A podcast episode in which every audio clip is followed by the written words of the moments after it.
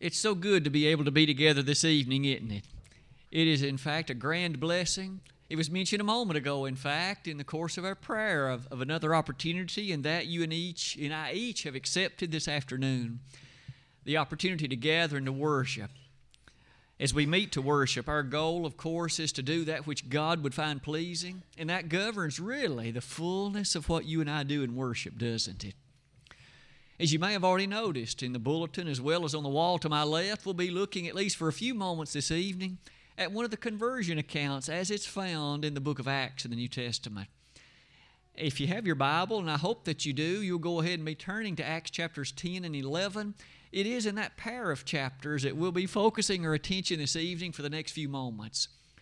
As we do those things, let me go ahead and say that these introductory remarks certainly I would think would be reasonable in light of the lesson that you and I are about to study.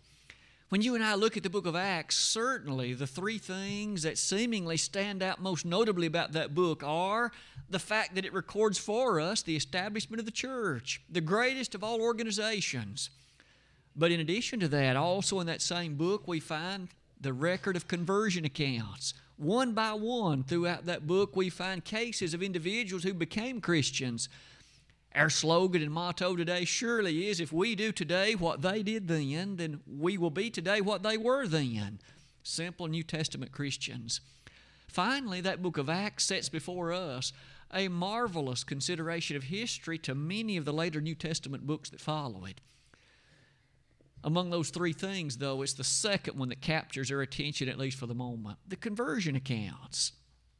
You may notice immediately the following we learn, among other things, that those individuals that obeyed the gospel, some of them were men, like the Ethiopian eunuch.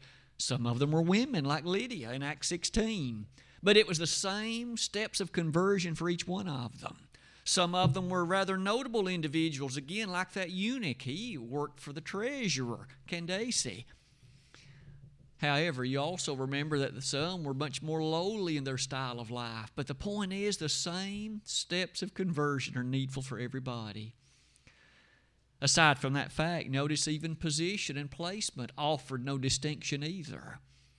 Maybe as we build that particular point, the latter part of it now focuses the spotlight.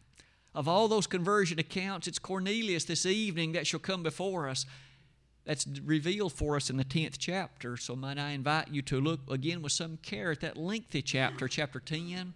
We'll not read all of it from start to finish, but we will, in fact, look with interesting care in a story like fashion at some of the things that we see in it.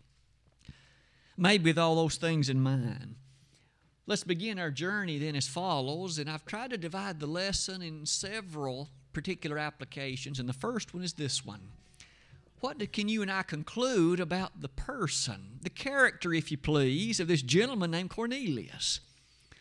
As the chapter begins, verse number one directly informs us of several very vital matters. There was a certain man in Caesarea called Cornelius, a centurion of the band called the Italian Band. And immediately we make note of the fact that this gentleman, Cornelius, is called a centurion. Probably you even recognize a section or part of that name. It reminds us of the word century, doesn't it? Centuries, a hundred years.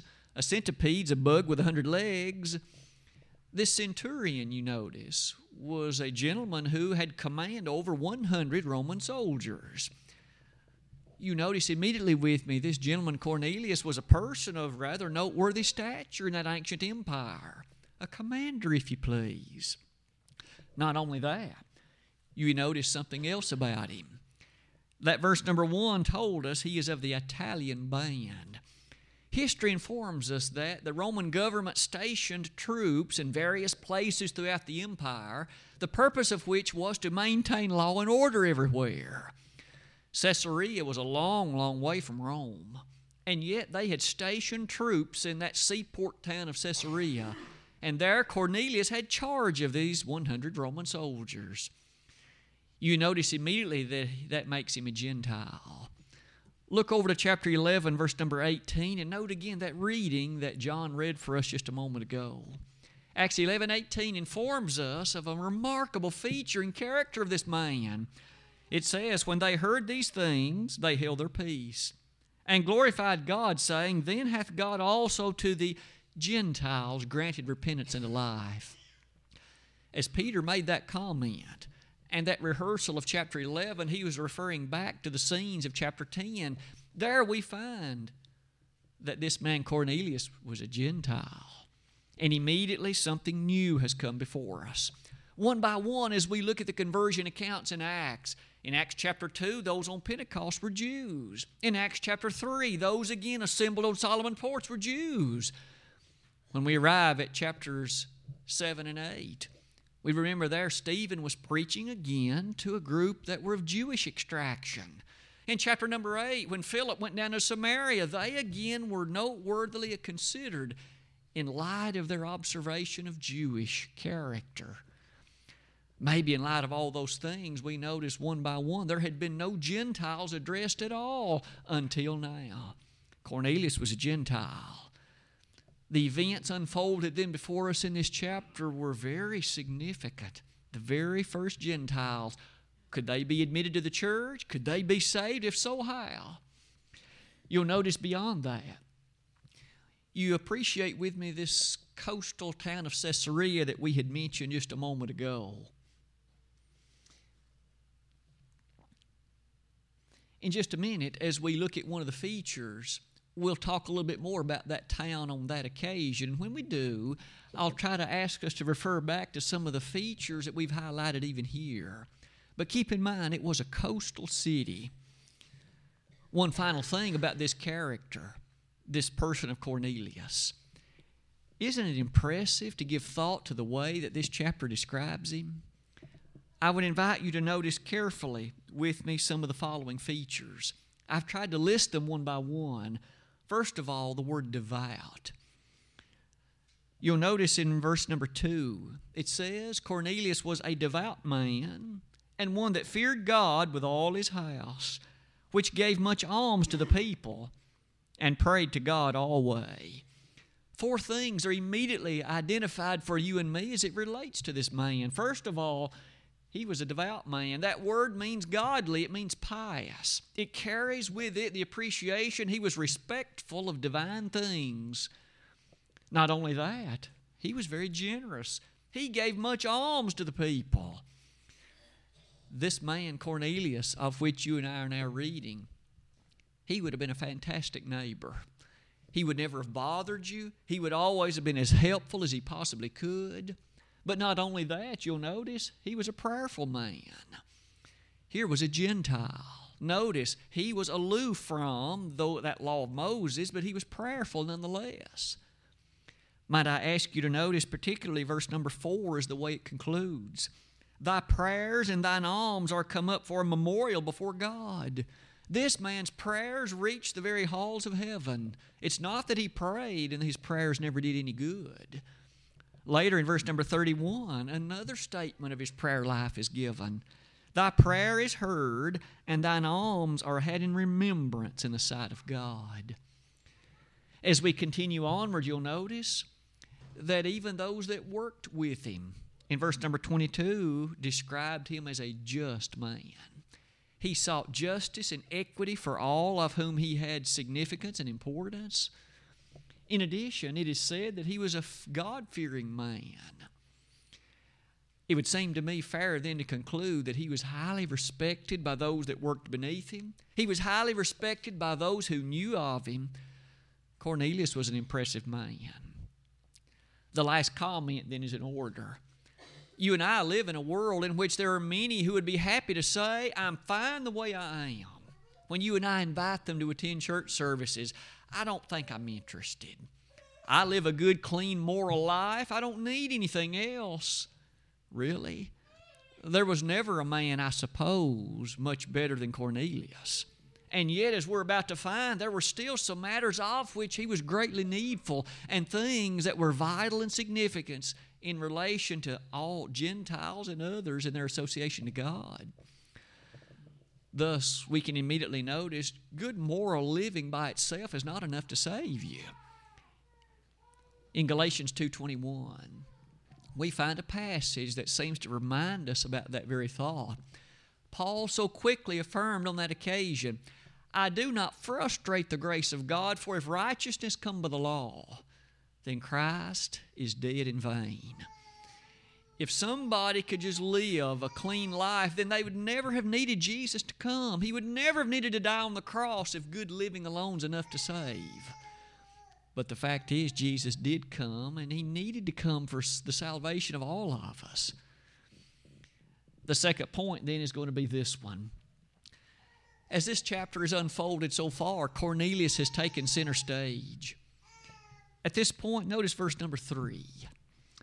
He saw in a vision, evidently, about the ninth hour of the day, an angel of God coming into him, saying unto him, Cornelius.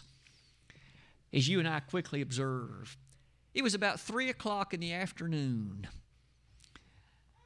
At this particular time, we notice that Cornelius had a vision. That particular verse describes it as follows An angel of God gave him some instructions. An angel of God gave him some things of which he needed to be greatly aware. And so it is at the top of this slide. The instructions were very specific. Verse number four. And when he looked on him, he was afraid and said, What is it, Lord? And he said unto him, Thy prayers and thine alms are come up for a memorial before God. And now send men to Joppa and call for one Simon, whose surname is Peter. This angel informed Cornelius, You send men to Joppa, and you there seek for the man known as Peter. And furthermore, it says, verse number six, the angel even told him where this Peter is to be found. He lodgeth with one Simon, a tanner whose house is by the sea, he shall tell thee what thou oughtest to do. Cornelius, as impressive a person as you are, as interesting a person as you are, as good a man as you in fact are, you need to send men to Joppa, and there you'll find, living in the house of Simon the tanner, a man named Peter. He'll tell you what you need to know. At this point, perhaps we can consider the following. Here's a, another map that you and I often use in our appreciations of the things unfolded before us. Let me try to highlight if I can. Again, the lettering may be a little bit small, but I'll try to circle and point out the things to us. Here's the city of Joppa. Notice it's a seaport town. Here is Caesarea, the place where Cornelius was. Here's where the Roman soldiers were stationed, over which Cornelius, of course, had authority. He was told by the angel to send men to Joppa, about 25 miles, almost due south. And there, Peter happened to be residing at the house of a gentleman named Simon, a tanner. As you and I noticed furthermore back on that previous slide, having identified a little bit about the map, Cornelius seemingly wasted no time. The text says in verse number 7 when the angel which spake unto Cornelius was departed, he called two of his household servants and a devout soldier of them that waited on him continually. And when he had declared all these things unto them, he sent them to Joppa. It would appear that no sooner did the angel leave than Cornelius called two of his servants and a soldier and gave them orders to go to Joppa. Notice again what kind of a person Cornelius seems to have been. Spiritual things were important to him. He wanted to be right with God. And at this point in time, all the angel had told him, Peter's got some information for you. You need to send men, find out what it is. As you can see, that brings us to the impressiveness of the mission. Point number three is now the following. As you and I think about Peter residing in this city of Joppa, isn't it fascinating to think about the interplay of biblical matters both in the Old and New Testament? In this place, we find Peter dwelling in Joppa. A Gentile named Cornelius was sending men whereby he was actually going to have instructions for the incorporation of the Gentiles into the church. Isn't it ironic in the Old Testament, Joppa is the very same city that Jonah went to, and there he boarded a ship fleeing from the Gentiles. Isn't that odd? Jonah fled from them, disobeying what God said, whereas Peter was going to be called to them from the very place known as Joppa. In addition to those things, notice how God prepared Peter for the coming of these messengers from Cornelius. Beginning in verse number 9. On the morrow, as they went on their journey and drew nigh unto the city, Peter went up upon the housetop to pray about the sixth hour, and he became very hungry and would have eaten, but while they made ready, he fell into a trance and saw heaven opened and a certain vessel descending unto him, as it had been a great sheet knit at the four corners, and let down to the earth, wherein were all manner of four footed beasts of the earth, and wild beasts, and creeping things, and fowls of the air. And there came a voice to him, Rise, Peter, kill and eat. But Peter said, Not so, Lord, for I have never eaten anything that is common or unclean. And the voice spake unto him again the second time, What God hath cleansed, call not thou common. This was done thrice, and the vessel was received up again into heaven. As you and I imagine the scene we've just read, you notice again those messengers from Cornelius had now arrived at the very outskirts of Joppa. They were virtually at the city. And while they were there, you notice that Peter, about the middle of the day, the noonday hour, it was getting close to lunchtime, and he had gone up to the housetop.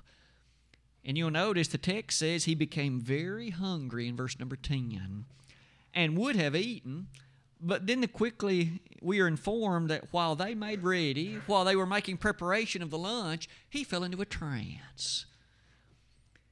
Peter fell into a trance. Now, you and I so often remember that in that day and time, visions and trances were given by God for the purpose of instruction, and they carried messages and meanings.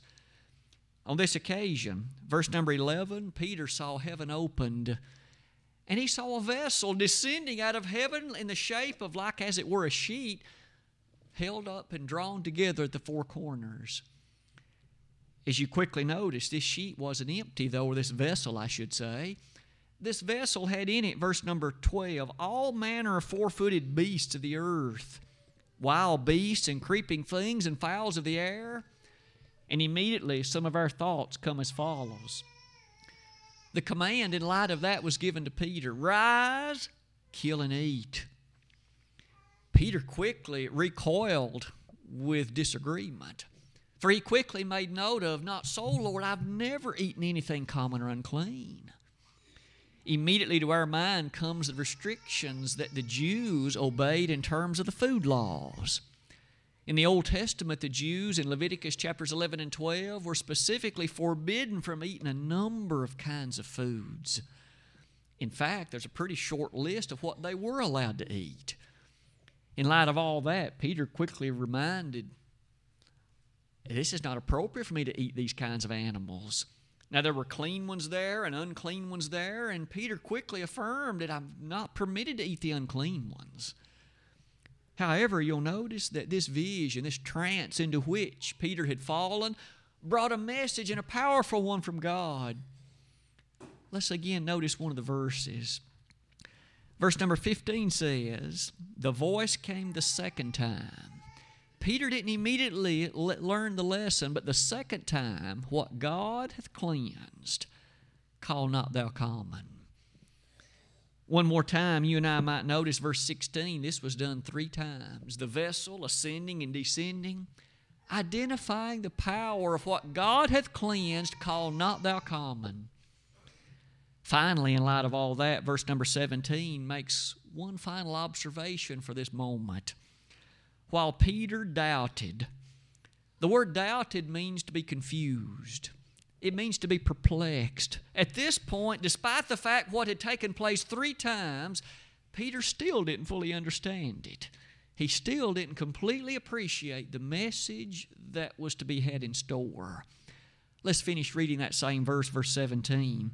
Now, while Peter doubted in himself what this vision which he had seen should mean, Behold, the men which were sent from Cornelius had made inquiry for Simon's house and stood before the gate.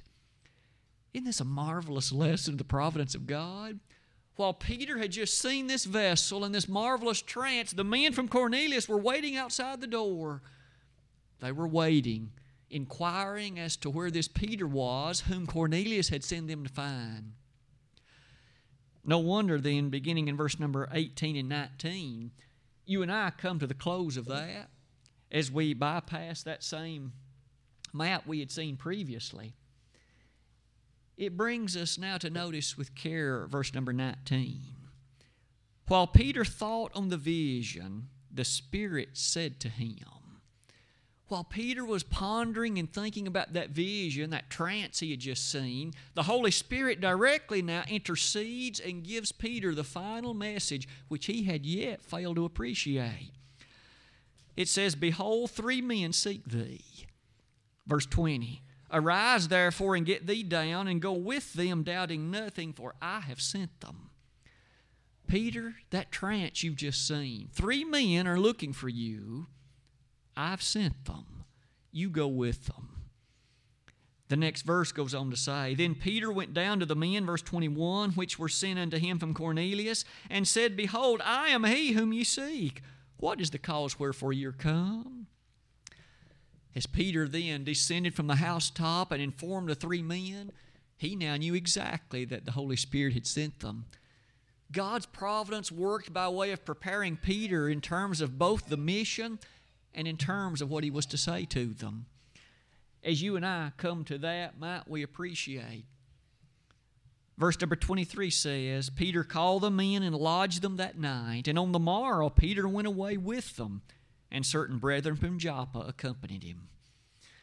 They stayed overnight there in Joppa and then proceeded on the next day on that journey back to Caesarea. That brings us to our fourth point. By this point, aren't you just anxious to appreciate? Here was Cornelius. Four days earlier, he had sent Peter or sent for Peter. What was Peter going to tell him? All that that angel of God had informed Cornelius is you send for Peter who will tell you what you need to do. How would you and I have reacted? To be waiting over these day after day. What's he going to tell me? What's going to be required of me? As you and I come to point number four, when Peter came, what information was shared? I would ask you to notice verse number 24. And on the morrow, after they entered into Caesarea, and Cornelius waited for them and had called together his kinsmen and near friends. One more time, it seems to me we must be impressed with Cornelius. Here was some information, and he was greatly anxious to hear it, but not only was he excited, he couldn't wait to share it. He called together his family, his kinsmen. He wanted them also to be apprised of that beautiful message that Peter was going to share. Verse number 25 says, And as Peter was coming in, Cornelius met him and fell down at his feet and worshiped him. At this point, you and I might quickly appreciate that Cornelius was a very respectful man despite the fact he was again a Roman centurion, he fell before Peter with the attitude of being greatly worshipful and respecting of him. Maybe that leads us to make a brief comment. Did you ever notice how Peter responded to him? Please notice with care verse number 26 with me. But Peter took him up, saying, Stand up, I myself also am a man. Can you imagine in your mind? Here, Cornelius had fallen on the ground before Peter, and Peter, with his hand, Get up! I'm a man like you are. I am not to be worshiped. If only men throughout the ages would have appreciated that. There are those in our world today who seemingly take great pride in being the object of worship.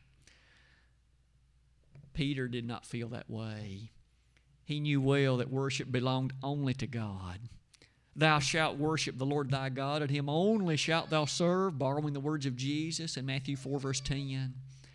Maybe in light of that, you and I notice Peter had understood something vital. That vessel he had seen descending and ascending from heaven, and that message from the Spirit. That leads me to ask you to notice verse 28. By now, Peter knew very well the purpose of this mission. Verse 28 says, And he said unto them, Ye know how that it is an unlawful thing for a man that's a Jew to keep company or come into one of another nation. But God has showed me that I should not call any man common or unclean. Peter was now in the midst of these Gentiles, and Peter said, we all know well that in times past it was understood a Jew is not to have communion with those that are of Gentile extraction. But I've learned from God that I'm not to call any man common or unclean. No wonder in the verses that follow, you and I notice well that a conversation develops between Cornelius and Peter. And as a part of that conversation, notice verse number 30 and what Cornelius affirmed. Four days ago I was fasting until this hour, and at the ninth hour I prayed in my house, and behold, a man stood before me in bright clothing, and said, Cornelius, thy prayer is heard, and thine alms are had in remembrance in the sight of God. Send therefore to Joppa, and call hither Simon, whose surname is Peter. He is lodged in the house of one Simon a tanner by the seaside, who, when he comes, shall speak unto thee. Immediately Verse number 33 Therefore I sent to thee, and thou hast well done that thou art come. Now therefore are we all here present before God to hear the things that are commanded thee of God. Cornelius basically said, Peter, we have been excitedly waiting for you to come and share with us the message from God. One more time, I would invite all of us to think with care. This was said by a Gentile. He was not a Jew. He did not know the law of Moses. He had no access to that law. He was a Gentile. And yet he spoke about God. He spoke about learning from God. Maybe that very idea is going to bring us to the fifth point. A rather vital matter, really, in this conversion of Cornelius. When we come to point number five, might we at least pause to ask this question Beneath what law was this man Cornelius worshiping?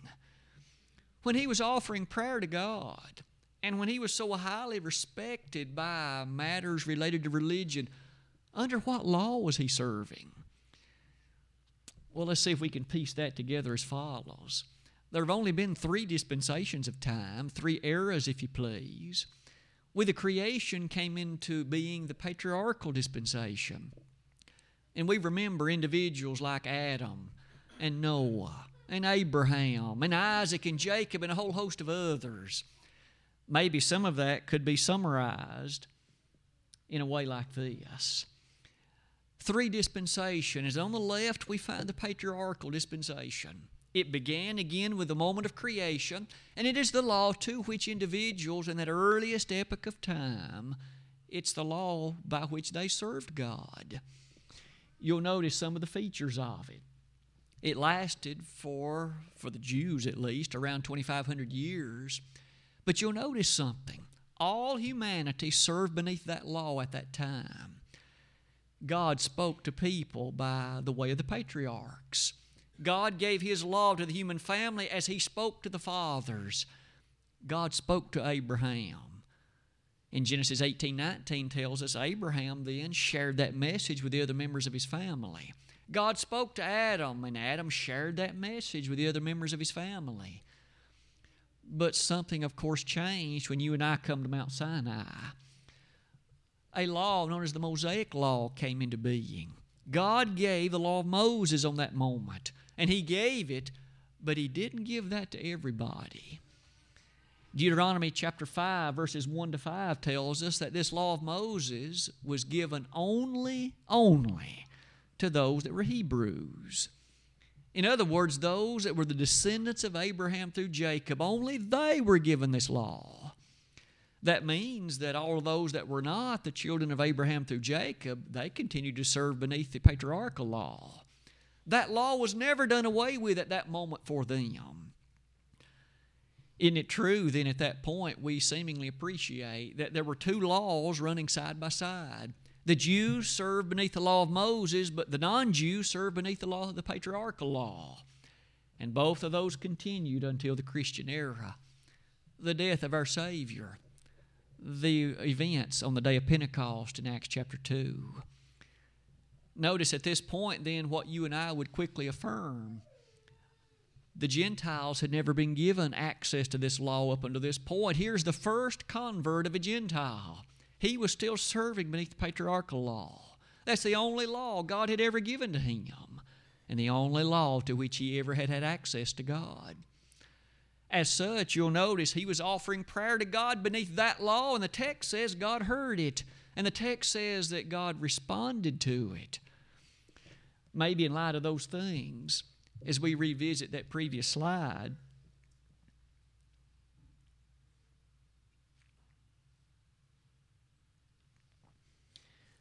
you notice again that this man Cornelius, a Gentile, serving beneath that patriarchal law.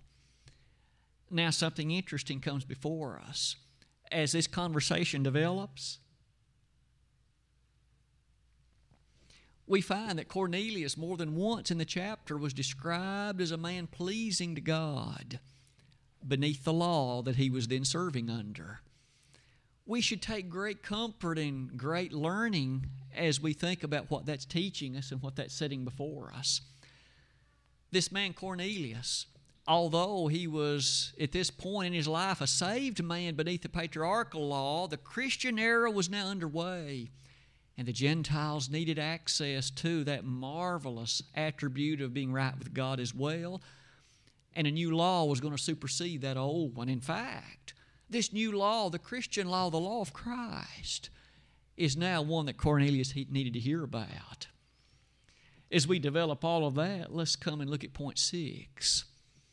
For after all, when Peter came, what was the first words out of his mouth in verses 34 and 35? Then Peter opened his mouth and said, Of a truth, I perceive that God is no respecter of persons. But in every nation, he that feareth him and worketh righteousness is accepted with him. God is no respecter of persons. The Jew, the Gentile alike now both have equal access to God. And Cornelius, you need to be apprised of this beautiful plan of salvation. No wonder as you come to that particular slide, Peter launched into it a powerful sermon at this point. He preached about Jesus. He preached about the life of Christ. He preached about the death of Christ. He preached about the burial and the resurrection of Christ. He preached about the ascension of Jesus. Peter's sermon centered wholly on the greatness and the benefits and blessings of Jesus the Christ. At this point, you and I notice many Old Testament prophets had things to say about this very idea. They had foretold that the Gentiles would be included. One might quickly mention Hosea chapters 1 and 2, Isaiah chapters 60 and 61, all highlight the very fact that one day from that point, the Gentiles were going to be added in. They were going to be included into the marvelous fold of God. Surely, in light of that, you and I find it amazing when we reach verse number 44. While Peter yet spake these words, in the midst of the lesson, if you please, it says, The Holy Ghost fell on all them which heard the word. We don't know how many people Cornelius had invited, but as you can imagine, Peter preaching to them, and here the Holy Spirit falls on them. You and I would call that another episode of the baptism of the Holy Spirit. And I say it that way with care because that's what I've included by virtue of what it parallels. Only two times in all of history has there been a baptism of the Holy Spirit. One of them occurred in Acts chapter 2 on that day when the apostles were baptized in that way and began to speak with tongues. Notice what happened here. Verse number 45 says, And they of the circumcision which believed were astonished as many as came with Peter, because that on the Gentiles also was poured out the gift of the Holy Spirit, for they heard them speak with tongues and magnify God. Here, these Gentiles began to speak in languages they had never learned. They began to speak in tongues just like the apostles had done on the day of Pentecost, some several years earlier. This baptismal measure of the Holy Spirit then leads us to notice these tongues were an affirmation that God was behind this. It was one of those amazing spiritual activities pointing out the fact that the God of heaven was orchestrating these events. Maybe it's in light of that. We notice Peter makes a final comment. Verse number 47 Can any man forbid water that these should not be baptized, which have received the Holy Ghost as well as we? You might notice that the baptism in the Holy Spirit did not work one on one with salvation. They still needed to be baptized in water. And thus, Peter said, in light of the fact they've received the Holy Spirit by way of that baptism, can any man forbid water? They are acceptable candidates for that baptism as well. At that point, verse number 48 says, He commanded them to be baptized in the name of the Lord. We find the conversion of Cornelius you'll notice that final thought. When Cornelius heard the gospel, he was then subject to it, and had he, of course, rejected it, he would have been a lost man. He now was being brought beneath the umbrella of the gospel of Jesus Christ. Thanks be unto God, he and they not only heard it, they obeyed it, and they became Christians. Simple New Testament Christians in light of those things, the conversion of Cornelius has taught us a lot of things about the various laws and dispensations. We've learned so much of impressiveness about the man, but we've also learned how beautifully he obeyed. Maybe in light of those things, we can draw to a point of conclusion our lesson for the evening the conversion of Cornelius. You'll notice on that slide the very first Gentile convert. What an overwhelming moment it was. Did you notice? Even the Jews who were there witnessing these events, they were impressed. And even they had to concur that this was a matter of God's working. Surely, then, we've seen some of these things. This was a work of God. That patriarchal dispensation, just like the Mosaic, was being done away with, and everybody was now going to serve God beneath the same law, the law of Jesus Christ. Paul referred to that later in Galatians 6, verse 2, also in 1 Corinthians 9, verses 21 and 22. In every one of those instances, aren't you and I thankful? The same law is here for all of us.